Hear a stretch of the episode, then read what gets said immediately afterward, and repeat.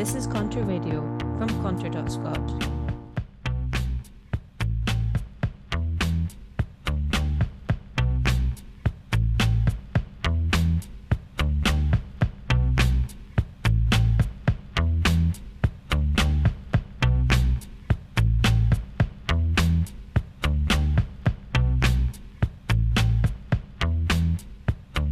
Well, hello everybody, hello listeners. Um, welcome to this special podcast, which myself, Sarah Bennett, also on the editorial board, Alice Kinghorn, are going to be talking about Palestine with an activist based in Palestine. But first of all, how are you, Alice? Yeah, it's pretty harrowing, like everyone, to watch, but it does feel like it's the very least we can do, right? Um, going along to the protests and the demos here in, in Edinburgh, where, where me and Sarah are both based, since they've started, and it's been encouraging to see them grow week on week. You would hope and expect so, but it's still been encouraging in one sense. But yeah, I think it's getting to that point where you can see some impact from it. Obviously, Anna Sowers, changed leader of the um, Scottish Labour Party, is now finally um, still unforgivable. It's taken him this long.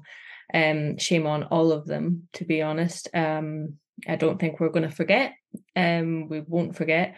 But uh, he has now come out and called for a ceasefire. So it's, you know, there's some some ramifications, some effect. But yeah, it's that still just isn't enough, is it? And Israel is obviously just intent. It's still got the backing, political cover of the U S and and the U K, and is going ahead with this with genocide. It just feels like watching.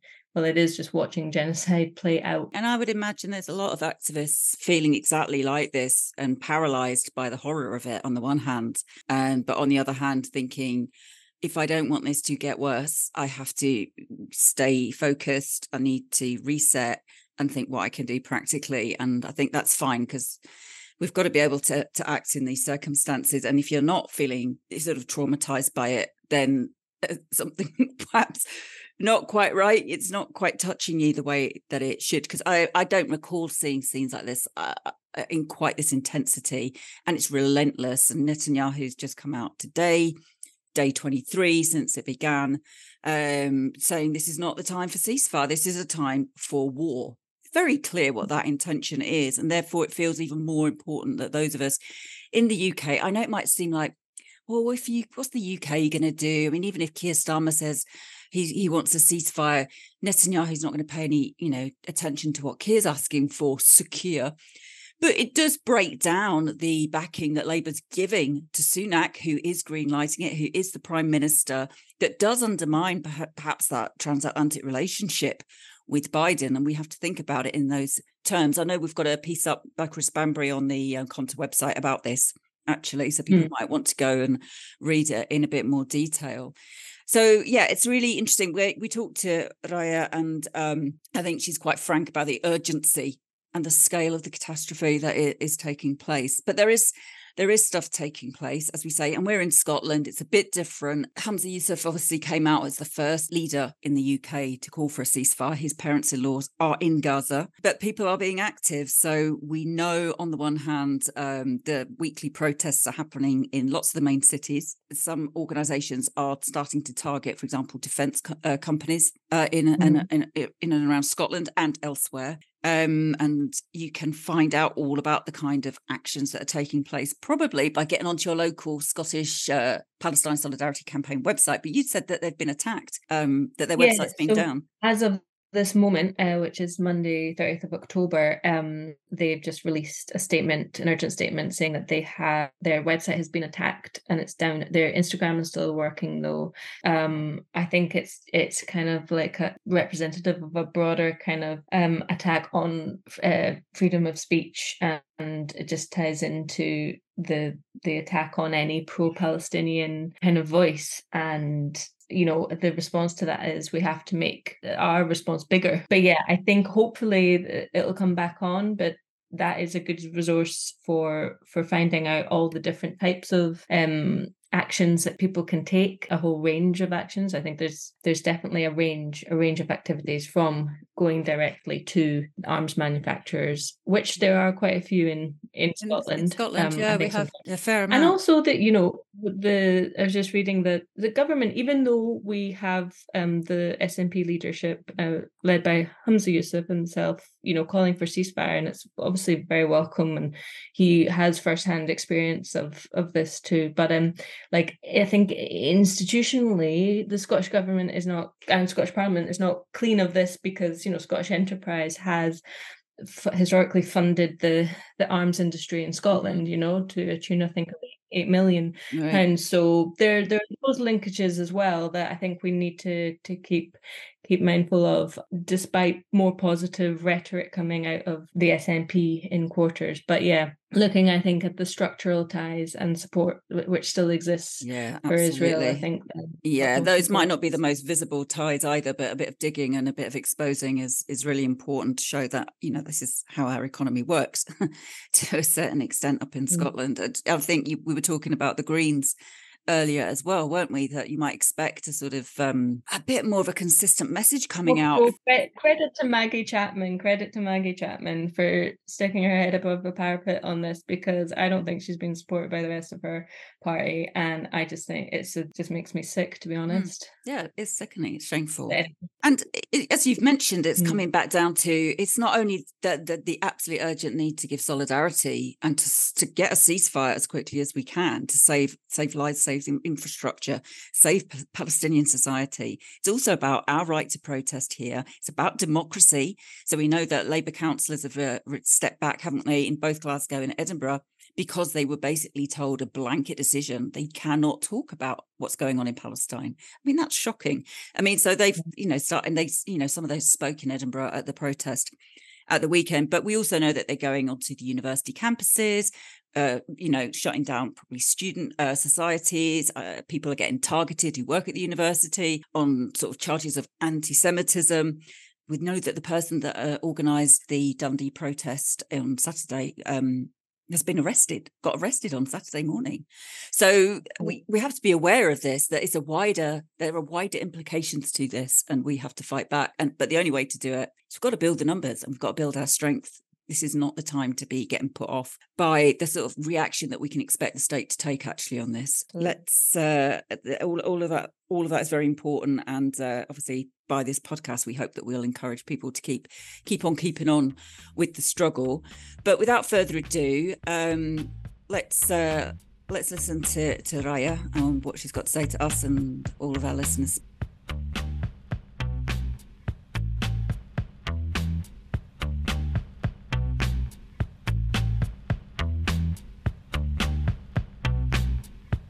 Hi, Raya. Thank you so much for joining us here um, this evening. Um, can we just kick off with telling us a bit about yourself, the work and research you're involved with, and also what the current situation is on the ground um, since the seventh of October? Hello, hi. Um, thanks for having me. This is Raya from uh, the south of Palestine, from the Naqab. Um, I work on kind of broadly the question of housing and financialization in Palestine forty-eight, or what some listeners might know as or refer to as Israel, and the question of kind of finance and how it intersects with race um, in a settler colonial context, and uh, the Palestinian labor movement more broadly. So those are kind of my broad research interests. And the situation in Palestine at the moment is catastrophic, one would one would say. It is a unfolding genocide in Gaza um, that seems to be unabated. The, the, the reality of the entanglement of the positionality of Israel in kind of global imperialism is becoming As it's as clear as ever, with kind of international governments and forces not only uh, kind of giving Israel the green light to uh, carpet bomb Gaza with the intention of kind of uh, the declared mission of um, eliminating Hamas or creating a new Middle East or so on, but actually also massively arming it to the teeth. Um, whereas Israel is always, Israel's military-industrial complex is always an international issue. It Israel would have never had the military capacities that it does have without international complicity, and we can kind of come to that a bit later, if you if you wish. But it's it's very intense at the moment with U S with planes coming from the U S Fill full to the brink with arms, with the U K government actively sending fleet, et cetera, um, et cetera. In Gaza, there's over eight thousand people killed. The capacity of brave superheroes of the medical medical sector workers to deliver care are, are almost none. People, there's reports of Uh, doctors having to do amputation on kids and adults without any anesthesia. Uh, there's no electricity, there's no fu- fuel in a lot of the hospitals. Um, medical centers and hospitals have been directly targeted. Uh, doctors, um, today the Gaza Ministry of Health uh, in a press conference noted that at least one hundred sixteen medical sector workers have been killed. Uh, over twenty-five Uh, ambulances have been shot, and so they're out of service. And the only cancer treatment facility in Gaza has been bombed. The medical care for people in Gaza was already on the brink. The mass majority of people that needed serious health care were receiving it outside of Gaza. Gaza's medical institutions can't deliver Uh, the kind of care that people need on a regular basis, let alone in these kind of in these kind of situations. There is no way to describe it but an unfolding genocide that it seems, I think, people are feeling on the ground that there's no, no the, the end is not clear what the end to this is. Israel has declared its intentions, and the people are resisting with whatever means they can. Um, The, the voices that are coming out of Gaza are of anger, but also the voices of defiance, whereas Israel trying to kind of crush the spirit, people's spirits, trying to kind of force people to move, to leave their homes. And some are obviously leaving um, and going to the south of Gaza. Others are not. Uh, but the majority of voices are of determination of not leaving Gaza. Uh, the mass majority of Gaza's population are refugees. They're not from Gaza. And so the kind of the voice, the there's been kind of a saying of people saying, we die in Gaza and we mm. don't go to Sinai. We will not be made refugees again. And so that's a context of kind of, of that a lot of people have talked about it as a as a second Nakba unfolding. And in the rest, and it's not like uh, Israel's uh, settler colonial project in the rest of Palestine is, is halted in any in any way. Yesterday, in the West Bank, the Israeli military is conducting daily raids. Yesterday, they bombed they bombed the Jenin camp. Uh, before that, it was camps around Nablus. Uh, settlers are roaming around. I mean, the whole of Israeli society is a settler society, but the settlers in the West Bank are being given, yeah. being handed out arms and F sixteens to kind of, kind of, they they they were acting with impunity um, before, but now it's even it's even more uh, more the case, and it is similarly also the case in, in, in Palestine, in Palestine forty-eight. The Israeli police volunteers that used to not be armed before are now all being handed arms. Israeli Israeli citizens, regular citizens who've uh, done uh, uh, national service, which can be like a volunteering in a shel- in an elderly people's shelter, means that, you know, you have an easier way of now uh, getting your hands on a, on a on an automatic weapon or a gun or so on, and there's kind of an ease and facilitation of people's is normal, everyday Israeli settlers' kind of access access to arms. And at the same time, the kind of the internal security services is really uh, clamping down on any form of not only solidarity with Gaza, but rejection to Israel's genocidal project in uh, in, in Gaza. So students are being uh, summoned to, disciplinar- to disciplinary, some are being expelled, some workers are being expelled from their jobs for any form of expression of even saying stop the genocide in Gaza, or put in a, you know, tweeting a, a verse from the Quran or whatever it is. the kind of the they're uh, they're facing repercussion for that. So they're trying to like really kind of foster an environment of fear amongst Palestinians in forty-eight in order f- to kind of uh, prevent any form of resistance there in whatever for- shape or form that may take, be it demonstrations, be it strikes, be it whatever, uh, whatever it is. It's the settler colonial murder machine on steroids, yeah. on steroids, and it's um, it feels, and it actively is, the the infrastructure of the colonial project doing what it always wanted to do, right? And and what it has in its D N A to do, just to ethnically cleanse, dispossess, and dispossess Palestinians.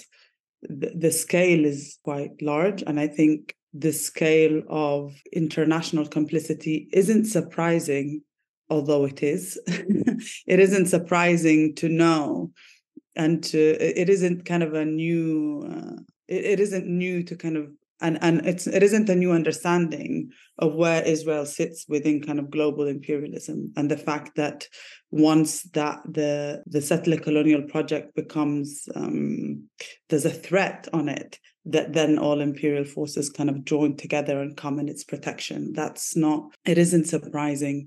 It isn't th- surprising theoretically, um, but it actually is, it is crushing to live through it. Um, and so I think even though the the way that the U S is acting, or the global impunity, the the green, the, the kind of the, the brightness of the green light that Israel is being given isn't kind of a something that has emerged out of a sudden, that is that has long been the, the reality of this project, but the scale of it is quite, quite, you know, it is quite crushing, and in the sense of that it also comes...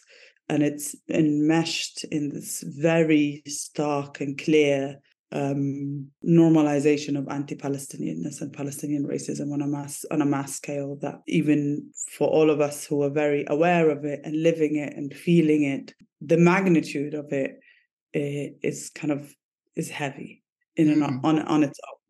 Um, I think. I mean, I think for us here, and Alice, you can jump in as well, but it's. It's what you mentioned there. It's the scale of it is so truly shocking. It's, you know, people just live, don't we, with this sort of idea that our governments are basically good people that are here to, you know, defend freedom and justice. And here we have such a clear case of all of that being torn apart. And I think that is why we're seeing once again, and I think it's been surprising even to those of us in the left who've been around the Palestine, of course, for for decades on and off, you know, um, and remember marching against the Iraq war. I think we were surprised at the scale of the protests, and that they are growing, and that they are becoming more angry, to the point that Suella Braverman, our Home Secretary, has today said that she believes all of these demonstrations are hate demonstrations. So again, what you're talking about, the clampdown on any kind of pro, pro-Palestinian voice as being anti-Semitic. And we know that door was opened with the I H R C definition being approved and accepted. But that's here as well. But I think it is, is truly shocking. But it's really heartening in some ways. I know it's, it's, it's watching the barbarism unfold on our screens is not only surreal, but so horrific, it's traumatizing. But to say, see that there's still resistance, because I guess what else is there? To, what else is the is the path apart from to resist? So I wanted to ask you something which I don't think perhaps gets picked up on enough here in the West. If you go back to the Iraq War or the Afghanistan the, uh, war, the role of women, women, women were put out there by the West as the victims that had to be saved, uh, that they needed to be rescued from the Taliban. Uh, you know, unveiled literally. Uh, by force sometimes on, on the streets of, of Western Europe and the States. And that that, that was the sort of uh, the the cause juste, if you like, of, of, of that intervention. We're not hearing anything about women in Palestine. We're not hearing about anything about the children, really, probably because we know that half of those that have been killed are children. I mean, it's horrific. So the scenes that we see of women are of devastated, crushed women a lot of the time, even in the memes that are shared. Um, that sort of woman holding a, a child in her arms, injured, even dead, is, is is is becoming the sort of image. But we know, and I'm sure you know, Raya, women have been key to the resistance, and giving them some agency back I think is important. So what do you see and have you seen as the role of like women in in the resistance? There's a long history of Palestinian women in in kind of frameworks of, of resistance in various ways. It's hard to talk about that in a way at the moment, because the image that I have in my head is a woman in Gaza now having to grieve her everything that she's had. Um, and hearing some stories, I mean, women are having to take contraception pills in order to not get their periods because there is no way to deal with your period in this current situation in Gaza. There's no sanitation, there's no water. There's a, a heavy role that women have to play from kind of care and taking care of their families in, in these situations, but also kind of raising generations of Palestinian generation after generation. Um, and a lot of the time, you know, kind of like the single parenting, there's quite a lot of single parenting in Palestine that isn't kind of a conventional single parenting, if you think about it in, the, in that way. But I, I, I find it difficult to kind of separate this question of kind of where do women sit in this question of struggle, right? Because I think It um, women are involved in, in building community care. Women are involved in caring for each other, for how sustaining society and sustaining communities. Um, women that uh, bring up children of other women who've been killed and other families, orphans. If we think, you know, um, uh, breastfeeding as a communal, as a as question of care. Um, so I think it's often we think about these questions of resistance as like just kind of carrying banners and going on the streets, and but there's there's a lot that takes to keep a people alive.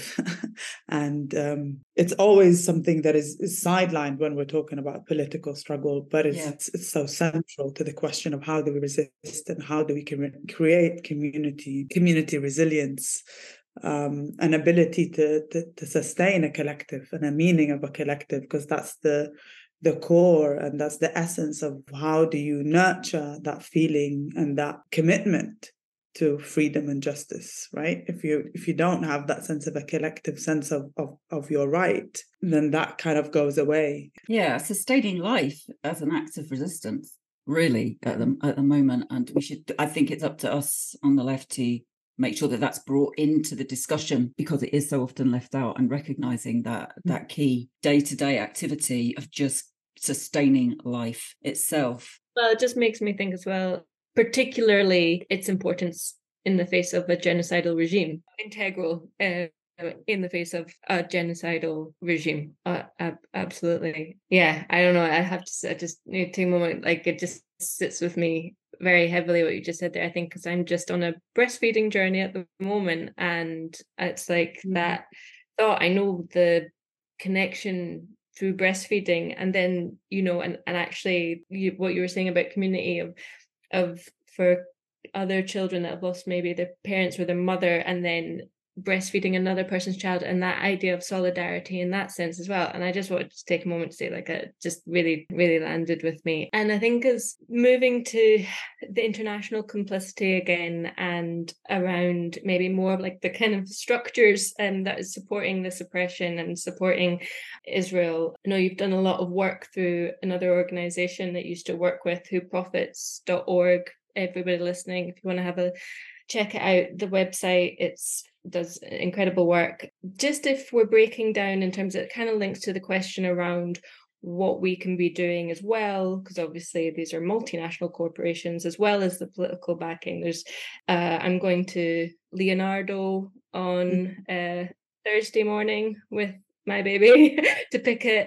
Um, if it's anybody, a, a local defence uh, company for people that don't know, yes, in, in, in Edinburgh. Not an individual called Leonardo. Um, Leon- uh, sorry, Leonardo's out there, not you. You just your name's been handed out by uh, an, an international genocidal arms company. Anyway, um, if you could just be, speak to just you know the the companies out there that we can be targeting as well, um, and for people listening. Israel's able to, to do what it does because of it is sustained politically, diplomatically, but also because it has the military power that it, it does have, and it has the weapons that it that it does have. And these weapons, a lot of them are manufactured locally, but a lot of them are actually manufactured internationally. even the big Israeli com- suppliers of arms, the Israeli military, a lot of them have manufacturing bases internationally. The nature of the international arms trade is that it's international and is that it's global. There is no country that can arm itself on its own. That doesn't exist. That's not the nature of capitalism. Mm-hmm. Um, it is every the, the the planes that Israel is using to b- drop bombs on Gaza, the F thirty-five and the F nine, whatever it is, sixteen. They are produced by an American company. They're sold to Israel by Lockheed Martin, but it's a lot of comp- bits of, of that plane are produced in various different factories by different companies in the U K, for example. So Leonardo produces bits that then go to the U S that then become part of the plane that is sold to, to Israel, and the bombs are dropping on Gaza and massacring people. It is Israeli companies such as uh, Elbit System, the, Israel's biggest private arms company, one of the Israeli military's biggest suppliers, that also has factories in the U K, it has factories in the U S, and it has factories in other places. And it's not just about the manufacturing element. All of these companies also are integrated into various aspects of our lives. If you're at a university, most probably a project in at least one project in one of your departments, if not more, if not whole work project of your departments, are financed by military companies. Lockheed Martin, Leonardo, B A A system, uh, et cetera. Academics at your university are doing joint and collaborative projects with companies like Elbit with, with and with other companies. And so the the the, the international uh, nature of Israel's military-industrial complex shows the level of complicity, but it also um, gives us inroads. It gives people internationally inroads to work in a way that can uh, restrain Israel's killing machine and killing sprees. So, and this is the reason that Palestinian trade unionists, for example, uh, over eighteen trade unions uh, issued a call as this horror was unfolding and as it became clear the extent of the horror that is going to unfold, and um, we don't know when it's going to end, but they issued a call calling on the international labor movement to act in ways um, to deliver concrete solidarity to Palestinian workers and the, Palest- and the Palestinian people. And that concrete solidarity at this moment in time, when there's a kind of a, a, a, a murder machine unfolding, is to restrain it, is to stop the arms from reaching from reaching to Israel. If we want to say stop the bombs, Israel needs to have no bombs. Israel needs to have no planes to be able to drop these bombs. Israel need to, need to have no ammunition and bullets to shoot people and kill them.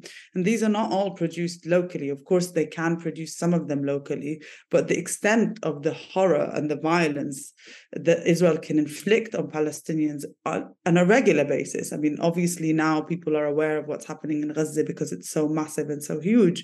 But actually, we can't just, that's not the starting point. That's just a continuation of a seventy-five long project that has been um, that has been unfolding. Um, that kind of call from the Palestinian trade union movement on workers internationally to refuse to build arms, to refuse to handle arms, and to work to cut ties wherever they know that they are, um, with companies that in one way or another supply Israel with any form of weapons. Um, and that can be also surveillance, that can be research, that can be whatever it is. And the nature of the arms industry is that it's so pervasive. It is everywhere. Everywhere you look, it's a bit like petrol and plastic, right? Mm-hmm. Because petrol is, is in everything and plastic is everywhere. The arms is, is very similar in, in, in that way. Um, and so that gives people um, and workers and trade unionists on a global scale the ability to engage in solidarity that isn't semantic, isn't about kind of an emotional support, um, because that's great, but that doesn't save lives. The the campaign to stop arming Israel has been long-standing, but it, it also has been quite difficult to, to sustain it. Mm. Um, and I think the inability of the international move, movement and, and the labor movement as well, and its relationship to Palestine, to kind of think seriously about what it can do, has meant that, um, you know, kind of in these moments, it's almost you start from, you start again, right? Um, and the yeah. question is kind of, how do you build um, and how do you use these moments of horror that are not going to be the end? yeah. um, I mean, one would hope, but sadly they're not. And the question and the onus on the left is to think through um, how do we use the energy that is created at these moments, not just to demand a ceasefire, and that's important, the bombs need to stop, but actually how do we put forward demands that force us as a labor movement and as the left to continue working? It's a historic task upon us, and uh, yeah, it, there is a, undoubtedly a new movement coming about. I was at a meeting just yesterday that had been called from the Saturday Edinburgh demonstration, and it had over one hundred people. Many of those people would not have come along to any meeting before. They were young, it was mixed. Um, mm. And I think how we have to be there to relate to these people is a huge question for us. We don't have that much time left, but I just wanted to ask you, I mean, we're here obviously organising our protests, our demonstrations. There's people are claiming half a million on Saturday in London, and that's not accounting for all the very many around the country. Uh, so who knows how much that would have been in total marching.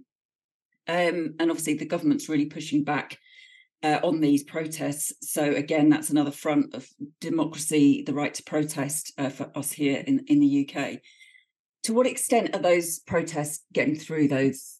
Are you getting to receive them? Do you do, do people in in, uh, in Palestine see them? And how important are they to help sustain what you're trying to do? I think it's really, really important to be out on the streets. It's really important to put that pressure. I think it's really important to demand movement uh, on a political level, because that's the scale that things need to shift at, right? Like that's, it's really important not to let go of that. I think one thing is that I think is important to think about is that we not only go out on the street and make those demands, but actually the politicians that don't adhere to it needs to have a consequence. I mean, the the fact that Keir Starmer is saying what he's saying, and I know you guys are based in, in Scotland and the situation is different, yeah. but speaking to kind of the left over there, um, kind of having a conversation, Keir Starmer saying that, but then at the end of the day, after all of this, people are going to be mobilizing and saying, vote Labour, don't vote for Tories. Well, actually, where does that take the question of Palestine and internationalism? How do we think about race um, and racism as a serious question as part of political organizing um, on, a, on a broader scale? And I think that's a question that needs to be um, that that needs to be that needs to be asked. But I think it's always a challenge between kind of having these big, immediate um, uh, demands that seem, that are crucial. It is really important that there is a ceasefire. That's not a joke, and it's not a sideline, and it's not a comma at the end, you know, in the middle of a mm-hmm. sentence. It is critical that the bombs stop falling in Gaza now. That's important. But I think the question of complicity has to be centralized as well, because once we have to kind of centralize the question and, and And the idea and the element of of what unfolds in Palestine is not far away. Mm-hmm. It is really important for people to understand that their everyday life is entangled with what happens in Palestine. The ability of people, the ability to kind of free expression, the ability of democratically organizing in your workplace, the ability to march around in the streets in safety, these are connected to what happens in Palestine. If we don't understand them as connected, then I think we keep talking about struggles as disjointed. And that is not true internationalism. True internationalism is understanding and figuring out how these areas of struggle and how these kind of intersect intersect with each other, and how do we fight in a way that broadens that question. And so I think people are seeing the demos, um, uh, and, and they are important. But I think more importantly is what happens beyond the demos. Demos alone, as we saw, didn't stop the war in Iraq, sadly. Um, and that is important for us to understand. A to B demonstrations of kind of feel-good demonstrations of going out on the streets and feeling like we're doing something and not staying at home is really important. But demos are organizing spaces. They can't be the end result. You use a demonstration to organize. And that's kind of beyond what But people are now, I don't, people in Gaza aren't looking at the screens. yeah. um, they're burying their loved ones and caring for each other. And some of them are hearing about these demonstrations and I'm sure mean a lot. But more needs to happen in terms of concretely breaking the chains of capital and imperial power. Want more like this? Subscribe to Contra Radio on our SoundCloud, iTunes, Spotify, or wherever you get your podcasts. Sign up to our regular newsletter at contra dot substack dot com and find great articles and more at contra dot scot. We really rely on listeners like you to help us grow. In return, you get access to exclusive content and events by joining our Patreon at patreon dot com forward slash contra scot.